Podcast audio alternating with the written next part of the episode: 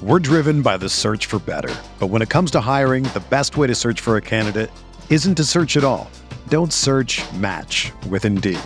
Indeed is your matching and hiring platform with over 350 million global monthly visitors, according to Indeed data, and a matching engine that helps you find quality candidates fast.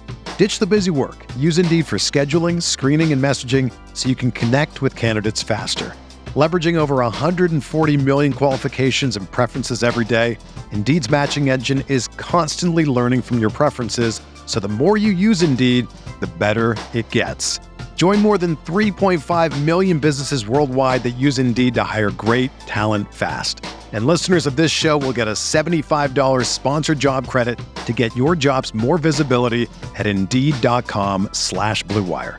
Just go to Indeed.com/Blue Wire right now and support our show by saying that you heard about Indeed on this podcast. That's Indeed.com/Blue Wire. Terms and conditions apply. Need to hire? You need Indeed.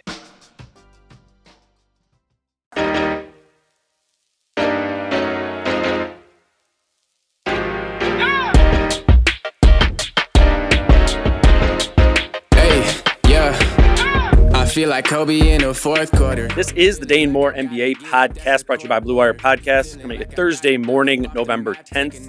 And this episode today is going to be just a preview of the Wolves-Grizzlies game in Memphis. It's late on Friday night, 8:30 tip. We're going to focus in more on this game for a few reasons. One, my friend Chris Herrington, who covers the Grizzlies for the Daily Memphian, wanted to do it. So I think he's kind of like a perfect person to talk to, in that he really closely followed the Wolves-Grizzlies series last year. And you can just kind of tell when he talks that he knows what's going on with the Wolves as well. But we're also got to kind of focus in on this game right now, because we're at this point where it's kind of urgent.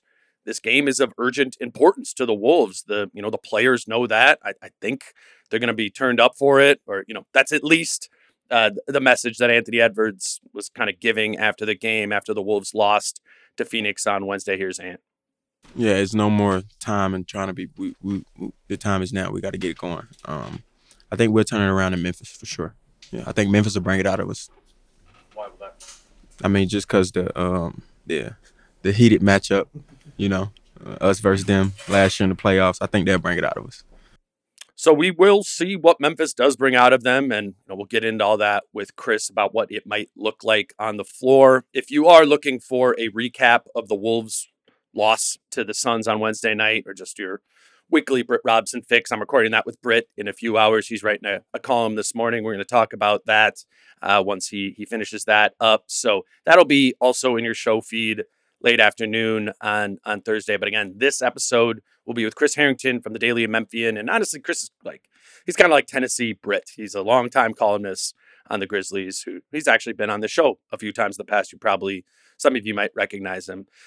Just also as a heads up, the format of the episode is going to be a little bit different, because this is actually the audio of me appearing on Chris's show. So he's kind of more the host in that. I'm just bringing the audio over to my feed, because I thought some of you would like a Wolves Grizzlies preview as well. You might remember me doing this type of thing with a couple other team specific writers over the years. It makes for a different rhythm, but I think it gives some outside perspective too, which I think is good for me, probably good for all of us right now, to kind of step outside of the Wolves fishbowl and just talk about this team in maybe a little bit more of a bigger picture way. To think about them differently than just kind of the way I've been hammered at home episode after episode. So just wanted to jump on here quick before I play you my conversation with Chris let you know that this episode will have a little bit of a different rhythm. Hope you enjoy it, and I'll talk to y'all later this afternoon with Britt. Today's episode is brought to you by 20 by 20 Solutions, a Minneapolis-based technology consulting company that works with your business to help you build and sustain success. A great front office puts together a winning team with a coach who can put together a winning strategy. When leadership does its job and it all comes together, that means success. Success in business isn't any different. Business leaders need to find the right mix of technology, strategy, and talent to make things really work. And that's never been truer for growing companies. 20 by 20's team has helped grow companies from thousands of customers to tens of millions by helping businesses across a wide range of industries, from consumer technology and healthcare to manufacturing and even human spaceflight. Reach out to Clark and Ben, who are Wolves fans and fans of this show, by emailing them at team@20by20solutions.com. That's team@20x20solutions.com. And their team will review your needs and help you put together a plan before you need to make any commitments. 20 by 20 Solutions, technology, workflow, architecture, strategy. They're your sixth man on a winning team. Hey, Chris, thanks for having me, man. I'm excited. We're back. We saw each other a bunch during the playoffs last year, and now everything's different, but it's still these same two teams. How are you? I'm doing well. So it was great. I loved having, as some of our regular listeners know, I loved having finally having a Wolves Grizzlies playoff series. My two teams, my two cities. It was one of the pleasures was getting to meet you and getting to meet some other guys up there, Jace and Chris and some of the other media people I did not already know. The last time these two teams met, the Grizzlies barely survived that first round playoff series. Since then, they have nibbled around the edges of their roster. The Wolves have made arguably the boldest move of the offseason. Things have not gone well so far. I want to start out by, so we both these teams had games last night, which I assume we both watched their respective games. I saw a little bit of the Wolves game, but we both definitely watched. I watched the whole Grizzlies game. I just finished it. Yeah. Well, we both saw something, and in fact, we both saw both of them. I guess we both saw something you don't see very often in NBA games. In the Grizzlies game at San Antonio, there was an entire possession in overtime in which the clock was not running. Dude, that was crazy. And then in the Wolves game, a home loss to the Suns, there was an entire possession in which they played with four defenders for a whole possession. What was that moment? I hate to pick on the Wolves, my other team, the team of my college age. Was that emblematic of some of the issues they're having? That sort of casualness? I mean, I guess people are going to say that, right? It was... Okay, I'll just explain the situation. So D'Angelo Russell is about to check into the game, and Chris Finch wants him to sub in for Torian Prince. But D'Lo's a point guard. Prince is like he's like a 3-4. It's not who he normally checks in for, right? He's normally checking in for a guard. So Jalen Noel, who he normally checks in for, is on the free throw line, right? So D'Lo thinks he's checking in for the shooter. And so Jalen is taking the first shot, and while that's happening, Torian walks to the bench and sits down. D'Lo's sitting there waiting, assuming he's checking in, the next whistle for Jalen Noel because he didn't see Prince go by. Noel makes the free throw, and they start going down the other way, and I'm seeing it right away. I'm like, what? D'Lo's at the table, man. There's only four guys out here on the floor. So, I mean, yes, is it emblematic of the Wolves not executing and all this stuff? Sure. I do think there's like a fragment of that being an honest mistake, but still at the end of the day, like unacceptable. Yeah, they hit a three. It was bad. I bring it up though, because I didn't watch all of that game, but I watched some big chunks of it. And I noticed a phrase I heard multiple times. I watched the Wolves feed on League Pass. So I heard the Wolves announcers, and a phrase I heard multiple times in that game was dodge the bullet. And it seemed like the sense that they were leaving 3-point shooters open a lot. Is that happening, or is that just this one game? Yeah. So, I mean, Chris, you remember we talked about this a lot during the playoffs when we were on each other's shows and just, in the media room, was this how the Wolves played. And it actually worked really well against Memphis during the regular season was they just put two on the ball last season, blitz and never pick and roll, right? Like Cat's up at the level. So that basically forces Ja to get the ball out of his hands. And in theory, right, it's like hit the roller, hit the open corner three guy. That happened, sometimes where Desmond Bain got hot in a couple of those games.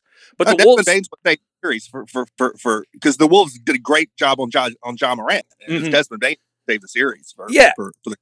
Right. So that's basically what you're exchanging. You're basically trying to get the ball out of your, dominant ball handler's hands. So it makes sense to do against the Grizzlies. And, Bain is really the only threat. Like if you can recover out to that, that's fine. So that was the Wolves' whole defensive identity last season.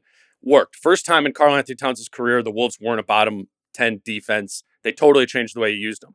Well, fast forward, you add Rudy Gobert, like the best drop coverage center in the NBA, and you got to change the way you play defense, right?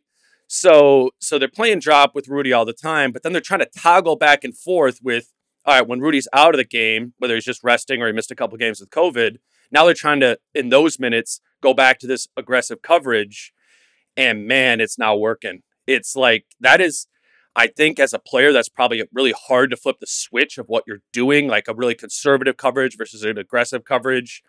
And it is just leading to, in that slow flip switching, these just times where shooters are just open all over the place, particularly when they're playing aggressive up in coverage, because I don't know, they just did it all the time last year and they got really good at like executing, closing that space.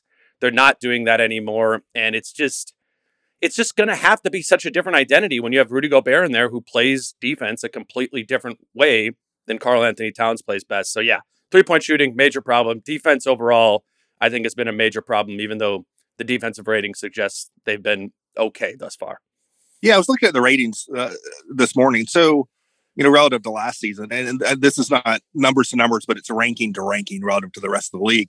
So they were 13th defensively last season, 14th as of this morning on NBA.com. So, I mean, that would be disappointing. You had Rudy Gobert and like you're not any better relative to the league. But it's worse than that, man. It's worse than that. Like they're not an average defense right now. Well, the offense is where it slipped more relative to last season. I mean, they were top 10 deep offense last season. They were 7th in the NBA last season. They're 19th right now. So my thing with Minnesota is when that trade happened, I felt like going into this season, Minnesota was the most difficult team for me in the Western Conference to get a handle on, which is not to say that I was right about all the other teams I thought I knew better, but I didn't feel like I knew with Minnesota. And if it were not for Brooklyn, which is like a special case, I would have said they were the most difficult team in the whole NBA to get a handle on. And obviously the talent level, the high-end talent level was among the best in the league. I mean, people noted that when ESPN put out their player rank, this season, 3 of the top 25, the only franchise you could say that about with Gobert and Towns and Edwards, Debatable, but totally defensible rankings among those players. At the same time, and I think they have a really good coach in Chris Finch. So you have this high level talent, you have a good coach. It seems like a good recipe. But what I kept coming back to was when the Grizzlies and Wolves played that series, everyone I talked to on the Minnesota side, including you, but others as well, would all say the same thing. The best way to defend Karl-Anthony Towns is with a 4. Yep. What really changed that series from the jump, really what governed the series, even though the Grizzlies won, was that Towns played Steven Adams off the floor in Game 1, and the Grizzlies were the team, the higher seed, the home court advantage, but they were the team that had to scramble and adjust through the whole series to try to figure it out. They were chasing Minnesota, even though they won the series in 6, the whole way. And with that trade, you can tell me how it's worked out, how it hasn't, but the one thing I wondered about was you're making it easier for teams to do that with Towns. It's easier to guard him with the 4 when he has to play with Gobert. I mean, you got somewhere to put the 5. So it seemed like a hard setup to maximize Towns' offense. And at the same time, I don't know if there is an answer for Towns defensively, but I think I would rather have him in the paint than on the perimeter, I guess, defensively. I don't know. I think you're sort of damned if you do, damned if you don't on the defensive side. But it seemed like a hard way to maximize Towns specifically offensively. I last night he ended up getting 7 shots up. I'm not sure what, I didn't watch the whole game, what that was about, but how much is the Towns fit? I think their issues are beyond this fit issue, but how much is that fit issue gone into their offensive leverage? No, it's a good point. And that was true a season ago where teams just started guarding Cat with a small 4. Actually, the first team to do it, even before Memphis did, was Utah. So they didn't put Gobert on Towns, and they would put like Bogdanovich on him. And what they would do is they'd kind of have Gobert cheat over and double Cat in those situations. And other teams just started using that blueprint. It was like the Nicholas Batums. The reason I brought it up to you is I was like, man, Kyle Anderson's perfect for this, to be able to, to guard Cat, and then you can bring over Jaren Jackson or Adams or whatever for the double. And so that really broke the Wolves' offense last year, was forcing that double on Cat and not having the shooting, but also not having the threat of the other big to be able to punish that. Jared Vanderbilt, for as great as he was offensive rebounding and energy defensively, all that stuff, he was not an offensive threat really at any level of the floor. So they would just leave him wide open. And that broke the Wolves' offense. What's different now, though, is that teams have not shown to be as comfortable completely leaving Gobert to bring that double onto Towns. We really saw it through the first like 3 games of the season. And Karl was picking it apart. He was finding Rudy like over and over again. The person who's assisted on the most Gobert made shots thus far this season is Cat. Like, He's doing a good job of finding Rudy there when that was such a problem last season, but I really do think it's about Rudy being a bigger target. We both know he's not perfect offensively whatsoever, but he can be like this big target at the rim that he can throw a lob to, he can just find him there, and Rudy can just kind of catch it and dunk it. So the Wolves have many, many issues this season. That was their biggest issue last season, and somehow that one's gone. It really hasn't been a big deal. There haven't really been many Karl problems this season. I mean, you mentioned last night, it was a bad game, but he picked up 3 fouls in the first quarter. I mean, that's on him. That's happened in the past too.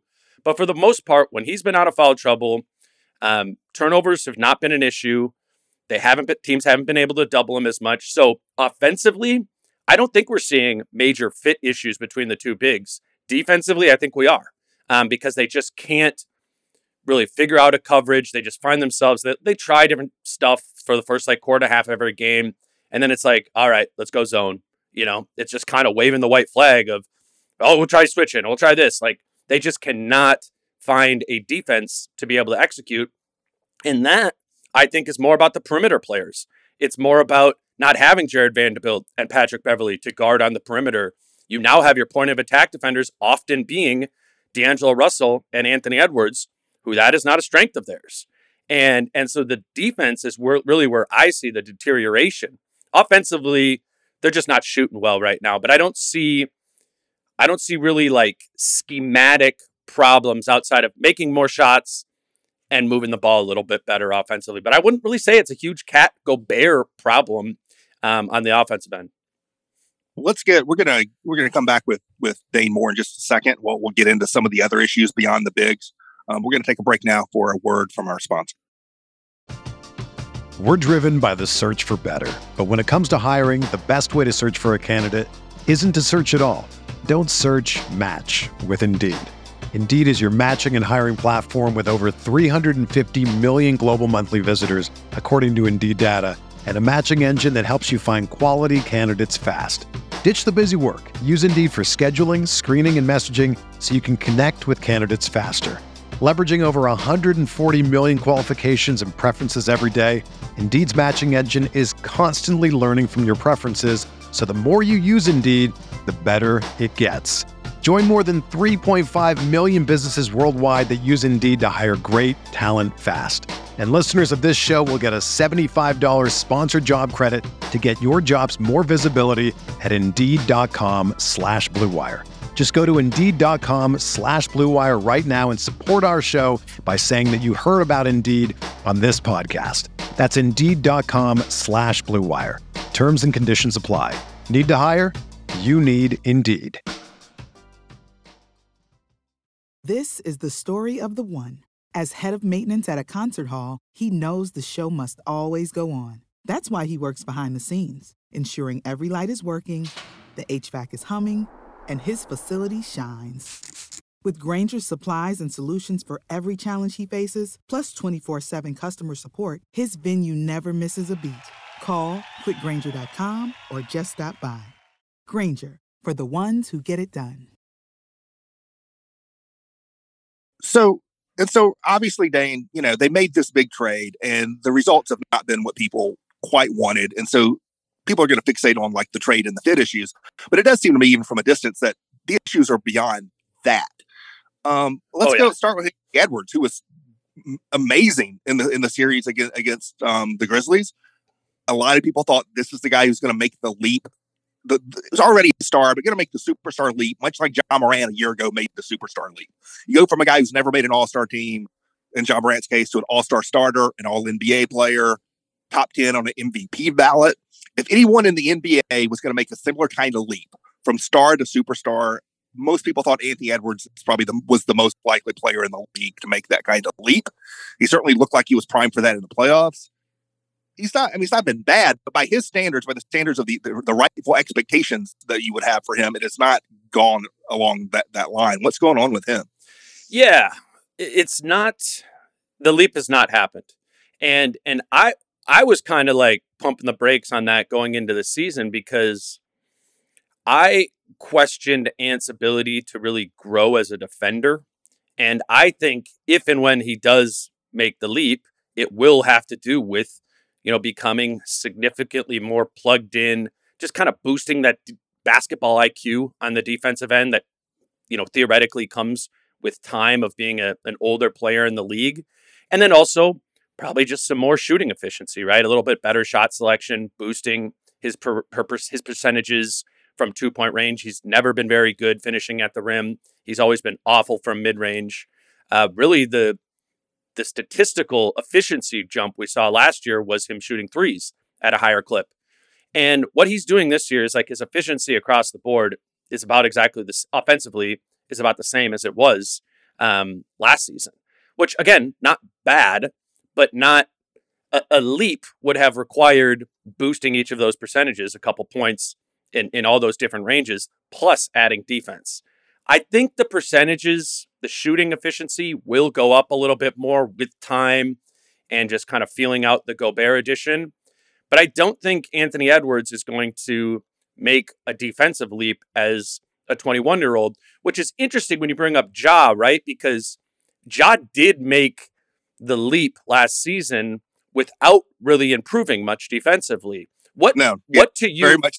Yeah, like, so my question, I just put in my notes before doing this, is like, how did Ja make that leap as a third-year player without getting better defensively last year? What went into that? Because that's what the Wolves need surrounding Ant. Well, and look, to a degree, that's like a perception question. I mean, people are did he make the leap if he wasn't good defensively, right? And the team went, 21-4 or whatever it was without him on the floor. And, to some degree, that's the definition of what constitutes a leap and what doesn't. He made an offensive leap, which is what, the way people want to define that. He's just so, Ja's a point guard, Edwards is a wing. And so I think he was able to, he started more control, not only over the style of play offensively, but also, frankly, in the locker room and just the whole dynamic of the team. Ja sort of controls everything. And I just think he got so dynamic as a combo scorer playmaker in a way that, Edwards is one of those two things for the most part. I'm not saying, can't make plays for other people, but he's not Ja Morant. First of all, he's not a point guard, but he's not like an offensive fulcrum for a whole team in the same way. He's just a different kind of player. He's also younger than Ja, and so and maybe less mature in some ways than Ja, even beyond the age. And so maybe you factor all that stuff, the positional stuff, and the maturity and the age. Maybe it's not a fair comp, year 3 to year 3. I think Ja is just so gifted as an offensive player. There's questions about the shooting, but just his sense. You pair the athleticism with the sense of place, the sense of control. Just the feel for the game that he has is so elevated. I think, Edwards' path to being a great player, I think, looks slightly different than Ja's. And part of that is I think he could be a better defensive player than Ja. And so I don't know if expecting the offensive leap for him was quite fair in the same way. Yeah. I think Ja has more room, man, so I watched the Spurs game last night from the Grizzlies, and I watched the Wizards game on Sunday. And this is a theme that I notice if and when I tune into Grizzlies games that are close, is like Ja has the space to go in the fourth quarter, right? Like the offense goes through him. It gets really heliocentric. And right. I don't know what really... Sorry, go ahead. What were you saying? I said sometimes too heliocentric. Right. But sometimes it works where it's like, okay, it's so clear it's going to be Ja here. And then, whether it's like even when Ja misses, it's Steven Adams taps it out, and it's like then Desmond Bain can attack, or sometimes they get to the second side off of that. And I think that's what's missing in the Wolves with Ant in the fourth quarter is one, they never go heliocentric Ant, which again, arguments both ways.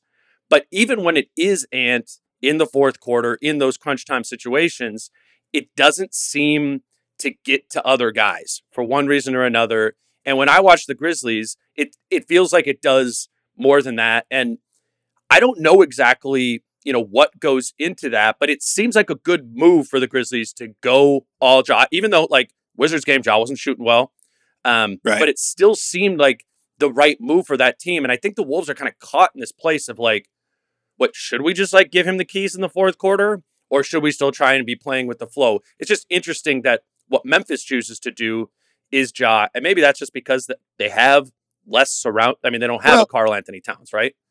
I think this comparison is interesting, and it gets me. I'm going to get some deep Wolves history for you on this one. This comparison is interesting. It sort of gets to where I was going to go next, which is in a lot of ways sort of harder to talk about, the intangible stuff, because you worry you're going to you're overemphasizing things that are sort of harder to grasp. But a quote from Flip Saunders, and he was the Wolves coach, and I know this because Britt, our mutual friend Britt Robinson, written this several times and deployed this quote. But Flip Saunders' quote when he was the Wolves coach was that chemistry is having a pecking order and having players buy into the pecking order. Oh, well, it's easy to have a pecking order when Kevin Garnett was far and away the best player on a team. It's frankly easy to have a pecking order with Ja Morant here in Memphis. And one of the things that I noticed, and it happened instantly, Ja Morant's rookie season, preseason, rookie season, veterans like Kyle Anderson, who we'll talk about, who's there in Minnesota, Jay Crowder, Jonas Valanciunas, no matter who they were all like, that's the guy. We're lining up behind that. He was 19 years old. He'd never played a regular season NBA game. And every one of them to a man, when you're talking to him in the locker room in preseason, we're like, oh no, that's the dude. It's that dude. Yeah. They recognized it instantly. It has set up a framework for the whole organization really going forward. And it seems to me that I'm saying this from a distance, and so please correct me if I'm off base, but it feels like there's a pecking order leadership chemistry thing going on with all this too right now. Yeah, I mean, what is the order of the best players on the Timberwolves? I don't know. Yeah, right. I mean, I think we could pull a handful of different people and it would be, different orders all the time. I'm kind of like, I find myself kind of night to night going back and forth between thinking if Rudy Gobert is the best player or Karl-Anthony Towns is. But then some people would come in and be like, no, it's Ant. He is that dude. And so there just is some more confusion, which should be a good problem, right? For the Wolves, you have and the Wolves have better players than Memphis, but overall talent, but they are not a better team. Yeah, so it you're right. I think that's a really good point, and I think the Flip Saunders quote comes in here where I don't think they know what the pecking order is because it isn't clear, and that's leading to stickiness. That's not.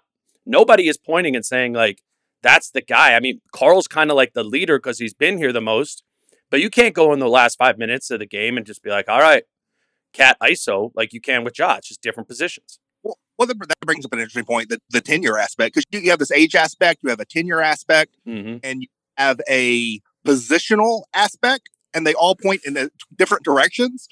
Gobert's the oldest and most decorated, and Towns has the most tenure, and Edwards is the on-ball perimeter guy, and in the NBA now, that tends to be what your organizing principle of your team. So you look at it three different ways, you get three different answers, and it transfers to the coach at that point. And I think Chris Finch is a good coach, but it's a hard job to have to sort all that out when the leadership on the floor, the pecking order is not natural. It sort of gets to be on you as the coach. Yeah, dude, it's really interesting because what Chris Finch has chosen early on is offensively to not play the way that Rudy Gobert has played through his entire career in Utah. Finch is not a big, it's an understatement to say that Chris Finch is not a big spread pick and roll guy.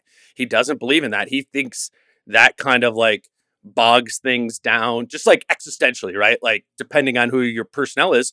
So you're seeing the Wolves not run a lot of pick and roll, which seems kind of crazy without Rudy Gobert, but it's kind of a personal affinity thing with Chris Finch. And he believes in this idea of flow, and he wants D'Angelo Russell to kind of dictate the action to get things started. He wants to play that delay action a bunch with Cat at the top of the key. So it's just this super diversified offense, but not effective. And what I've been kind of arguing is I think the move would have been to start really basic, right?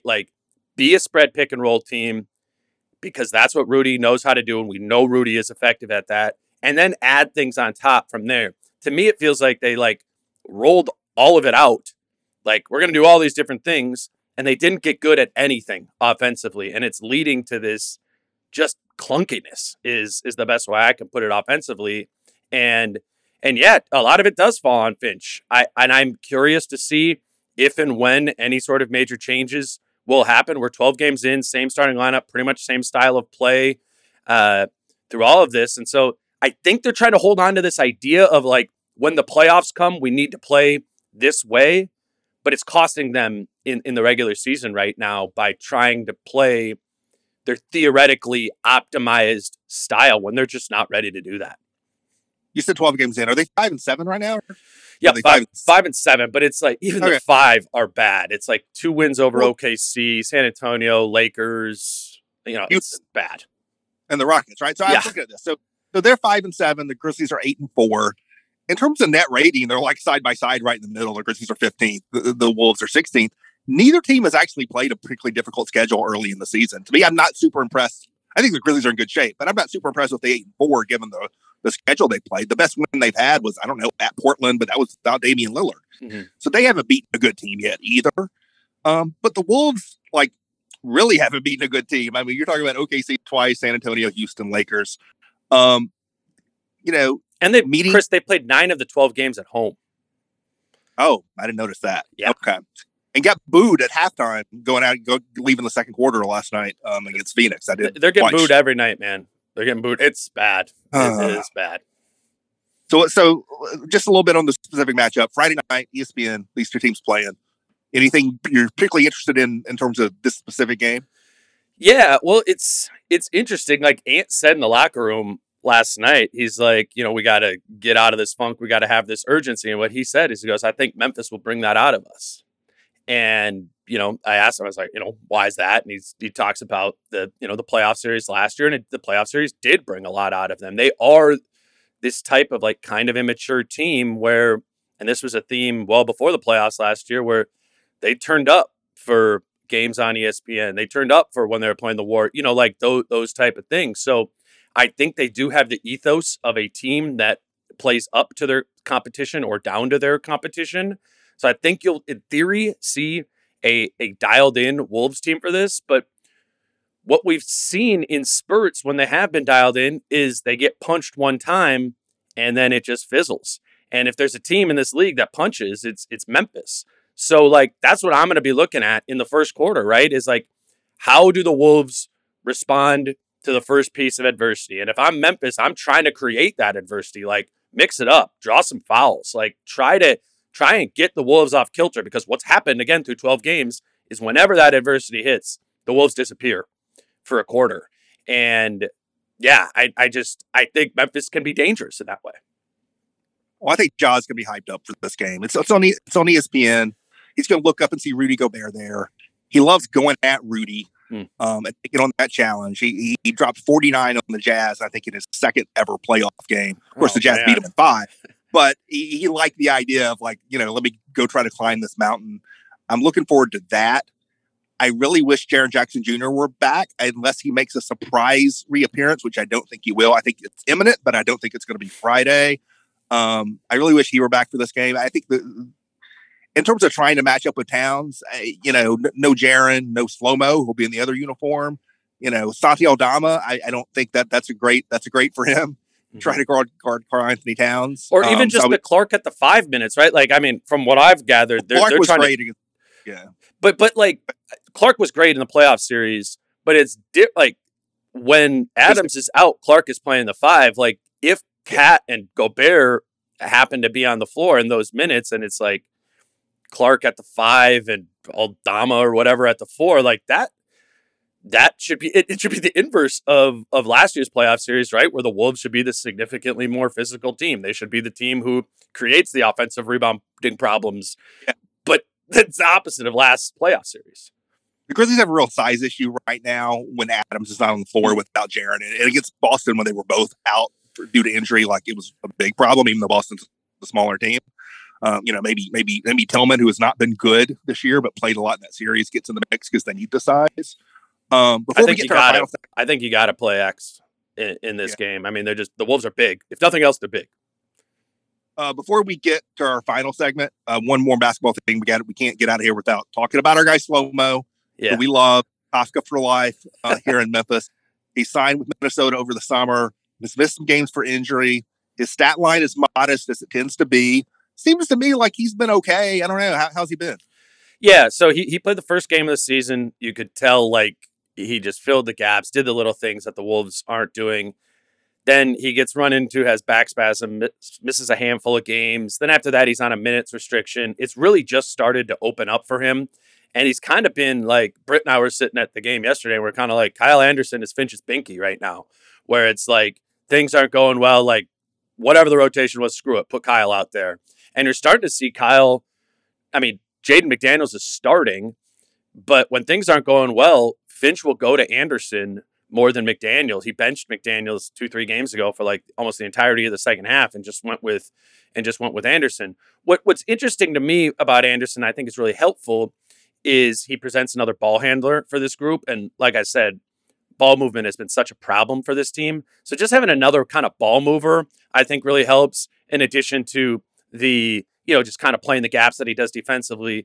Though what I've noticed is when they're giving Kyle 30 minutes a night, man, the last 2 minutes of each of his shifts are like slow mo. Like he's struggling to keep up with that. I do think that's mostly a product of, you know, coming back from injury and all that. He's been fun, but it's really only been like these last 2 or 3 games that he's been impactful.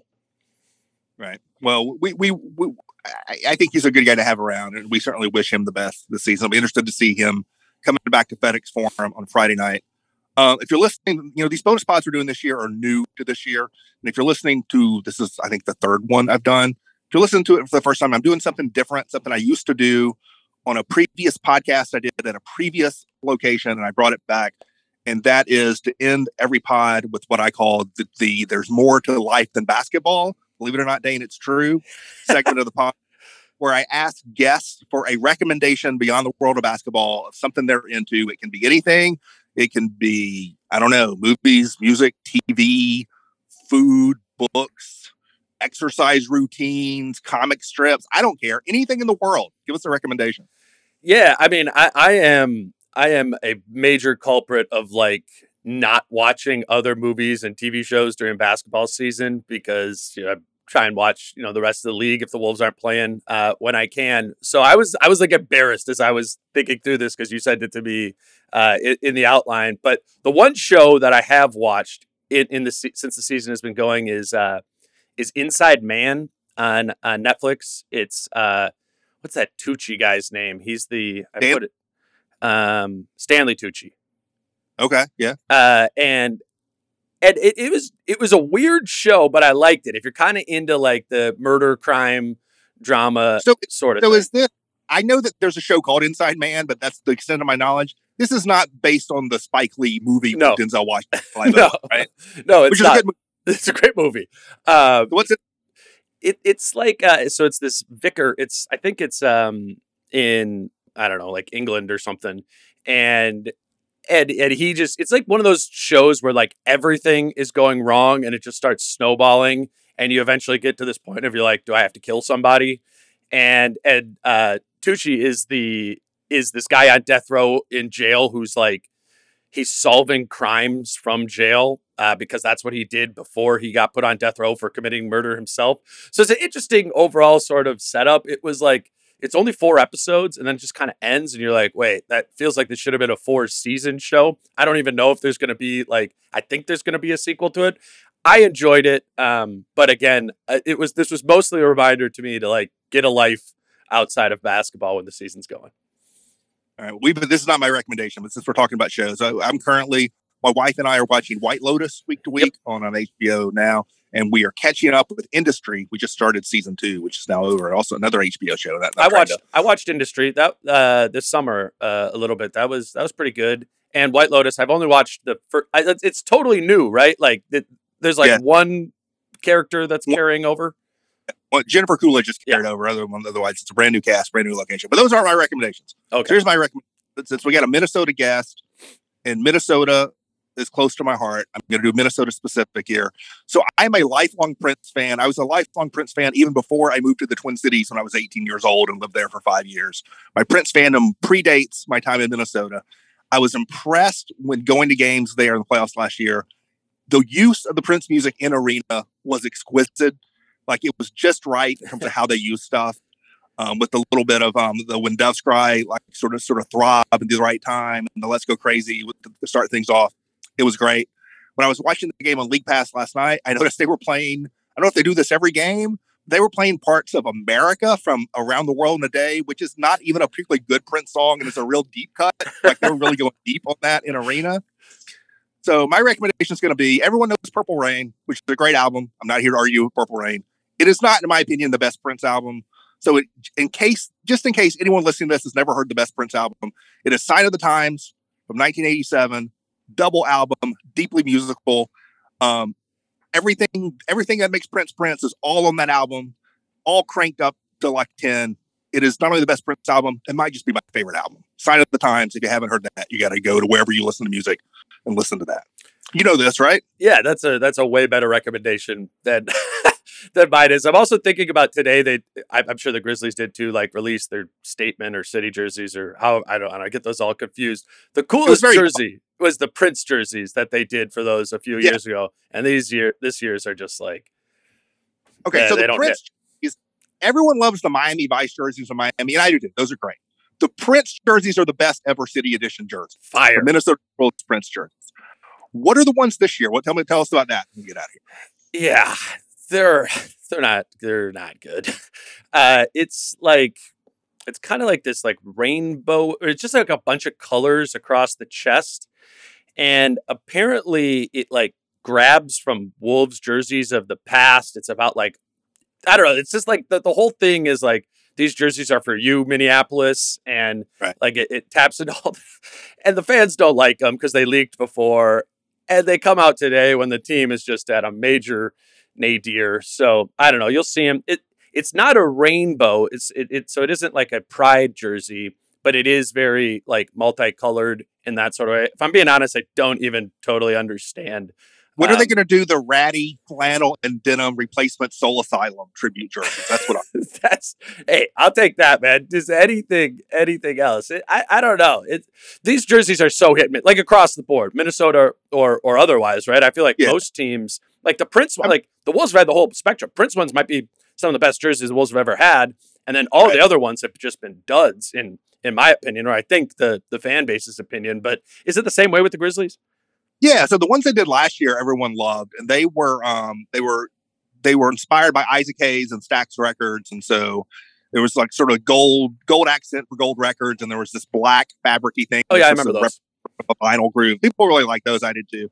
They did one a few years ago that was supposed to be like influenced, which Minnesota could do this too if they wanted. It was supposed to be influenced by the professional wrestling sort of history of the region, and those were not particularly good or particularly popular. So it goes both ways on that, definitely. It does. And it's like, I wonder if you're like sitting in the room and you're making these, like what you're people in the room must be thinking like, oh, these are going to be awesome.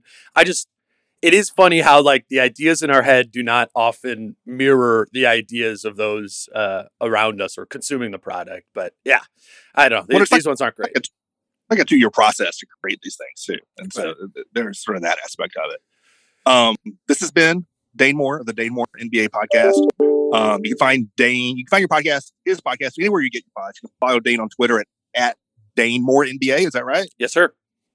All right. Well, thanks for joining us, Dane. It was good to talk to you again.